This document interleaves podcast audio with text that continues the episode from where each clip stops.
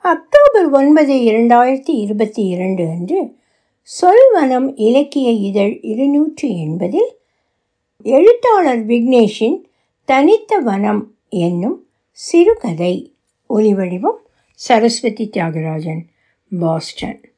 அப்பா இறந்ததாக காலை பத்தரை மணிக்கு கைபேசிக்கு அழைப்பு வந்தது. வாணியை அழைத்தேன். இரண்டு முறை பொய்த்த பின் மூன்றாம் முறை எடுத்தாள். அப்பா இறந்ததை அவளிடம் கூறினேன். மூச்சு காற்றை கேட்கும் மௌனம். செருமி அவளால் உடனே கிளம்ப இயலாது என்றாள். விமல் குழந்தையா மற்ற விஷயங்களை கவனித்துக் கொள்ள சொல்லிவிட்டு அழைப்பை துண்டிக்கும் முன் வாணி மறுபடியும் செருமி மன்னிப்பு கேட்டாள். மேனேஜரிடம் விஷயத்தை கூறினேன். ஒரு நிமிடம் மௌனம். வருத்தத்தை தெரிவித்துக் கொண்டார். ஒரு வாரம் விடுப்பு கேட்டேன். மூன்று நாட்களில் திரும்பி வர முடியுமா? என்று கேட்டார். தலையாட்டி விட்டு இருக்கைக்கு வந்து கணினியை அணைத்துவிட்டு பார்த்திபனின் இருக்கைக்கு சென்றேன். காப்பியை அருந்தி கொண்டே கணினியை வெறித்து கொண்டிருந்த அவனிடம் அப்பா இறந்ததை கூறினேன். ஒரு நிமிடம் மௌனம். அதே ஒரு நிமிடம். எதற்கு இந்த அசௌகரிய மௌனம்? என்ன யோசிக்கிறீர்கள்? என் அப்பாவை கற்பனை செய்து கொள்கிறார்களா? ஒரு உயிர் விடுதலை அடைகிறது என்று சந்தோஷிக்கிறார்களா? உடனே மறுமொழி பேசினால் நன்றாக இருக்காது என்று சில வினாடியை தேமேவென கடத்துகிறார்களா? வேலைகளை பார்த்திபனிடம் ஒப்படைத்துவிட்டு ஆட்டோ பிடித்து வீட்டுக்கு சென்று ஆடைகளையும் மற்றவைகளையும் தோற்பையில் திணித்து கொண்டு அதே ஆட்டோவில் மும்பை விமான நிலையத்துக்கு சென்று சரியான நேரத்திற்கு விமானம் கிளம்ப மூன்று மணிக்கு கோவை விமான நிலையத்தில் இருந்து வெளியே வந்தேன். கை அசைத்து வந்து நின்ற டாக்ஸியில் அமர்ந்து கோவை புதூர் உறவுகள் எல்டர் சொசைட்டி என்றேன். ஆயிரம் ரூபாய் சார் என்றான். தலையை ஆட்டினேன். அப்பா இருந்திருந்தால் தீனமான குரலில் அவருக்கே உரிய கிண்டலுடன் அதான் போயிட்டேனே. இனி எதுக்கு அவசரமாக டாக்ஸி பிடிச்சி வர்ற? உக்கட வந்தால் நிறைய பஸ் காலியாக கிடைக்கும். பழைய பஸ்ஸில் ஏழு ரூபா டிக்கெட் எடுத்து பொறுமையாக வா என்று சொல்லியிருப்பார் ஐந்து வருடங்களில் கோவை சற்று அதிகமாகவே முன்னேறி இருந்தது. அவினாசி சாலை மரங்கள் அனைத்தையும் இழந்து வெயிலை நிர்வாணமாக பிரதிபலித்தது. புது பாலங்கள் புது கட்டிடங்கள் புது மனிதர்கள். ரயில் நிலையம் முன் நடுரோட்டில் பேருந்துகள் நிற்க பயணிகள் சாவகாசமாக இறங்கி சாலையை கடந்து கொண்டிருந்தனர். பஸ் பின்னால் டிராஃபிக் ஜாம் டாக்ஸி டிரைவர் ஒலிபெருக்கியில் ஆர்வத்தை இழந்து வேடிக்கை பார்க்க ஆரம்பித்தான். ஸ்டேஷனுக்கு எதிரே உள்ள பார்கள் நிறைந்த சந்தில் இளைஞர்கள் கூட்டம் அதிகமாக இருந்தது. கல்லூரியில் படுக்கையில் இங்கு வைத்துத்தான் அப்பா நான் புகைப்பிடிப்பதை முதல் முறையாக பார்த்தார். அவரை கண்டதும் தலையை குனிந்து திருப்பிக் கொண்டேன். என்னுடன் புகைப்பிடித்து கொண்டிருந்த நண்பன் அப்பா அவனை பார்த்து சிரித்ததாக சொன்னான். இரவு வீட்டுக்கு வந்ததும் அப்பாவை தேடினேன். அவர் அறைக்குள் புத்தகம் படித்து கொண்டிருந்தார். அம்மா ஏதாவது கேட்பாள் என்று நினைத்தபடியே உணவருந்த அமர்ந்தேன். அவள் எப்போதும் போல் சகஜமாக பேச அப்பா எதையும் அவளிடம் சொல்லவில்லை என்று அறிந்து மகிழ்ந்தேன். அப்பாவும் என்னிடம் புகைப்பிடிப்பதை பற்றி எதுவும் பேசவில்லை. என் திருமணத்திற்கு சில மாதங்களுக்கு முன் ஒரு நாள் அம்மா என்னிடம் நீ சிகரெட் பிடிப்பாயாமே? என்று கேட்டாள். நெளிந்தபடி தலையை ஆட்டினேன். காதலிச்சவளுக்கு தெரியுமா? தலையை மட்டும் ஆட்டு. நீ குழந்தேன்னு நினச்சேனேடா. ஏன் இப்படியெல்லாம் பண்ணுற இனி வேண்டாம் நிறுத்திடுன்னு சொல்லி அப்பா சொல்ல சொன்னார். என்றாள். அம்மா பேசிய போது அப்பாவின் மீது கோபம் வந்தது. டவுனால் டிராஃபிக்காக இருக்குது சார். திருப்பி சங்கம் பைபாஸ் பிடிச்சி உக்கடம் போயிடலாமா? ரோடு ஃப்ரீயாக இருக்கும் என்று டிரைவர் கேட்டான். இல்லைப்பா என் ஸ்கூலை பார்க்கணும். டவுனால் வழியாகவே போ என்று சிகரெட்டை பற்ற வைத்து கொண்டான். முன் கண்ணாடி வழியே டிரைவர் என்னை பார்த்தான். நான் அவனை பார்த்ததும் தலையை தாழ்த்தி சாலையை கவனித்தான். சந்தோஷமோ துக்கமோ ஒவ்வொரு முறையும் டவுனாலே கடக்கையில் என் பள்ளியை பார்க்க நான் தவறுவதே இல்லை.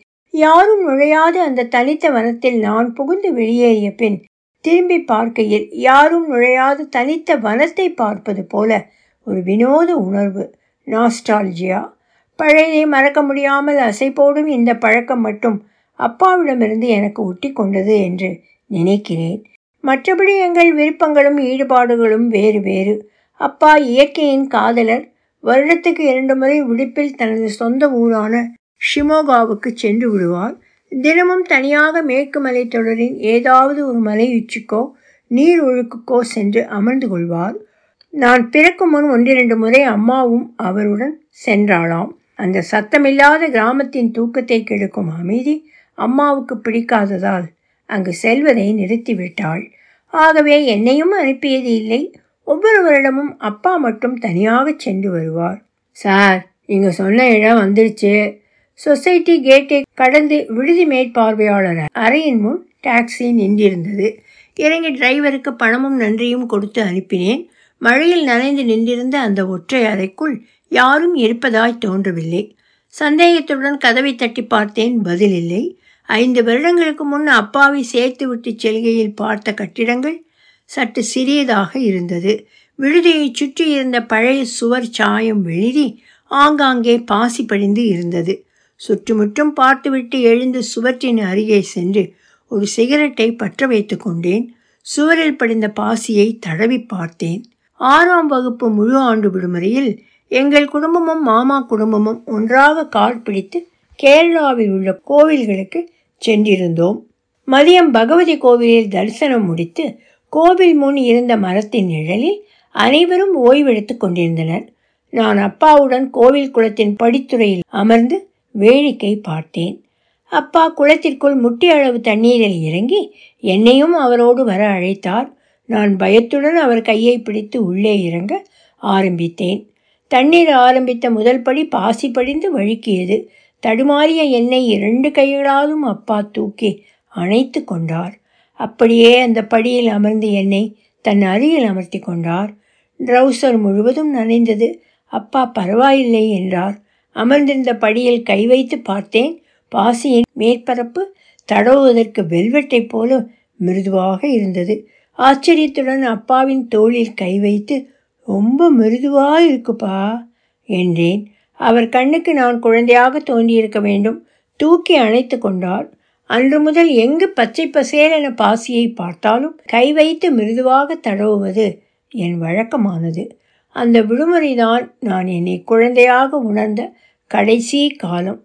ஏழாவது வந்ததும் நண்பர்கள் அறிமுகப்படுத்திய புத்தகங்கள் அவசரமாக என்னை முதிர்த்தியது. பின்னால் இருந்து யாரோ என் தோளை தொட திரும்பினேன். விடுதி பொறுப்பாளன் பாபு நின்றிருந்தான்.